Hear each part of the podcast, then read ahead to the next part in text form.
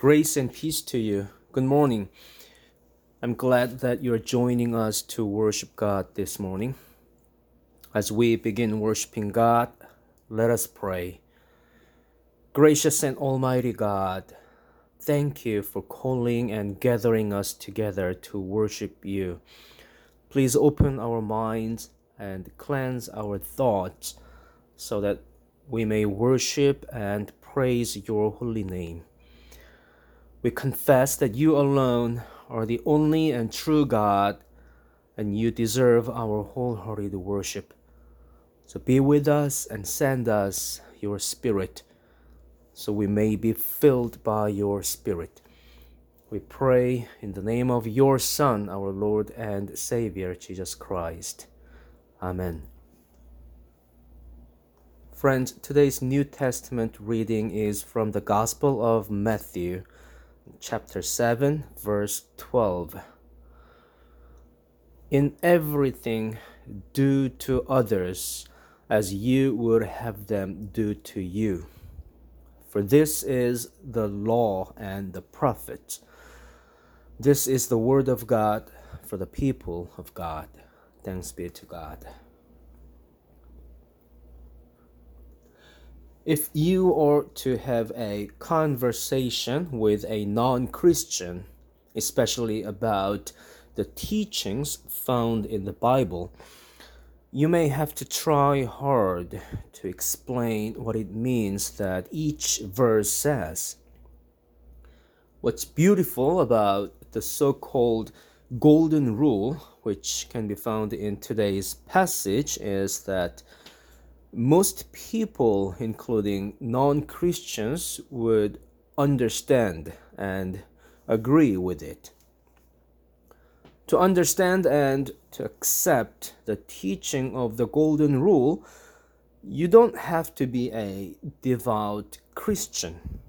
In fact, you don't have to be religious at all the near same concept can be found in the secular format, such as the ancient code of Hammurabi and teachings of philosophers. While today's passage is one of those straightforward, easy to understand verses, this may not be an easy passage to preach on. So, what Christian theology does this verse contain? Why did Jesus say this to his disciples? We need to be careful not to turn the gospel into a mere philosophy or an ethical principle. We must remember as we read and meditate on this passage that this teaching is given by Jesus, our Lord and Savior. This passage must not be interpreted as if it stands alone, apart from Jesus' call for us. It must be read and interpreted in the Christian theological context here, I'd like to share what I read in a commentary. In his book, The Cost of Discipleship, Dietrich Bonhoeffer makes an important point that Christian discipleship arises from a singular attachment to the call of Jesus to follow him.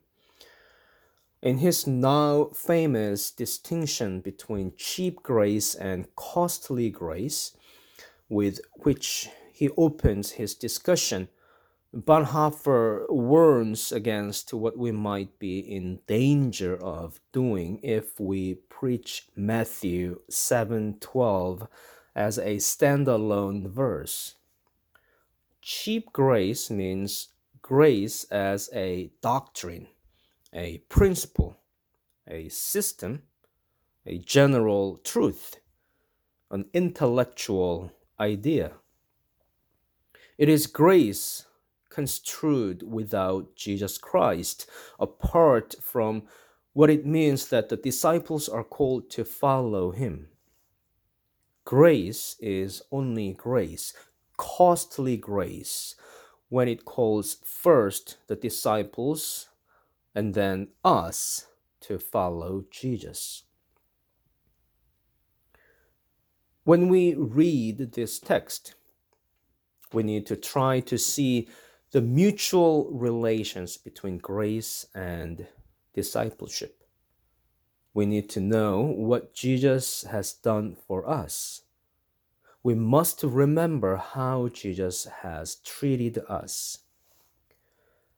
Jesus, the eternal God, became flesh and blood.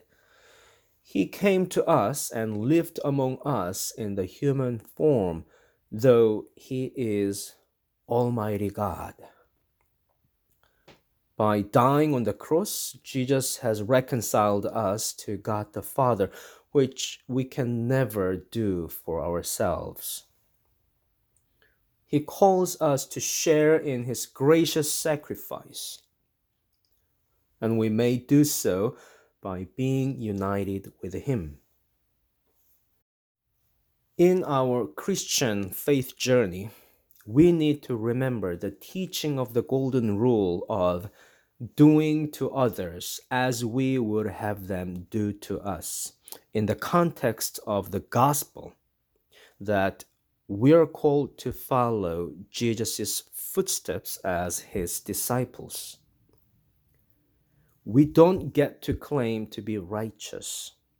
We don't get to judge others we are to lay aside any privilege and pride over others we might believe we have. We will no longer judge or condemn others. The wickedness in others is no more or less than the wickedness within us. We need to know that as followers of Christ, we need to see others as forgiven sinners. We all are in debt of the amazing love and grace of God in Jesus Christ. Brothers and sisters, today's passage gives us more than an ideal standard of interacting with other human beings. In this passage, we're called to live a life of love, grace, care, and mercy instead of hatred, exploitation, and violence, not only for our friends and neighbors, but even for our enemies. Such a lifestyle that seeks goodness with others, whether friends or enemies, reflects the love of God in Christ our Lord.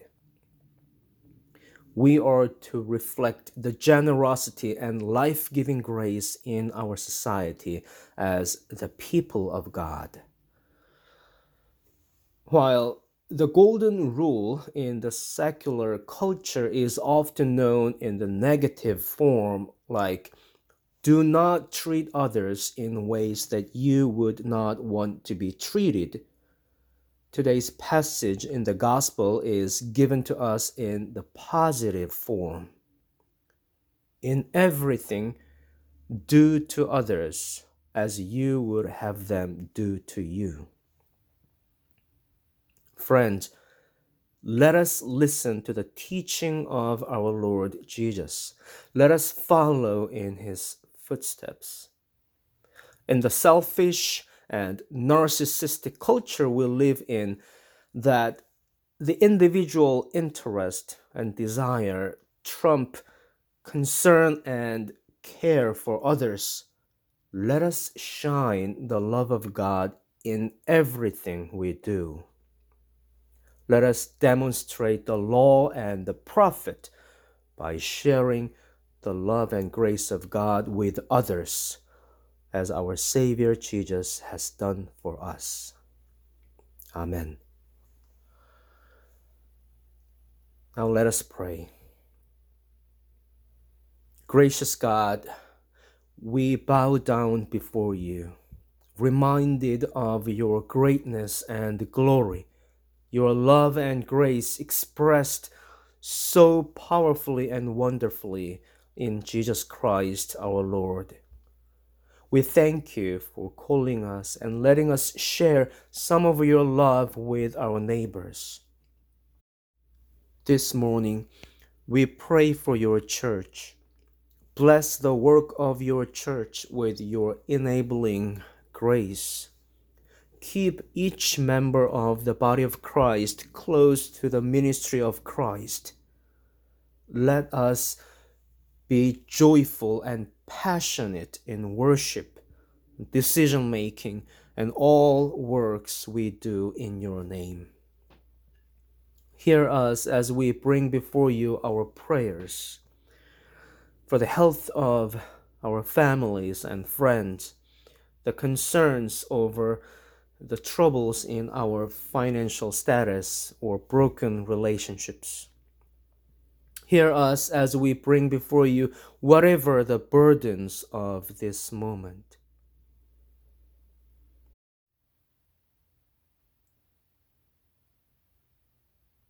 We pray today for those who are ill and grieving. We pray for those who are desperate, discouraged, and hopeless. We pray for those who are weary and tired. Touch each one of these with your healing mercy. Give us your renewing hope. Bless all those who reach out to them with help, encouragement, and support. We pray for those who care for marginalized people in the world. Lord, strengthen us while we live out our life on this earth to show the compassion and the caring of our Lord Jesus. Help us fulfill the great commandment given by Jesus to love you above all and our neighbors as ourselves. We pray these things in the name of our Lord and Savior Jesus Christ, who taught us to pray, Our Father, who art in heaven, hallowed be thy name. Thy kingdom come, thy will be done, on earth as it is in heaven. Give us this day our daily bread, and forgive us our debts as we forgive our debtors.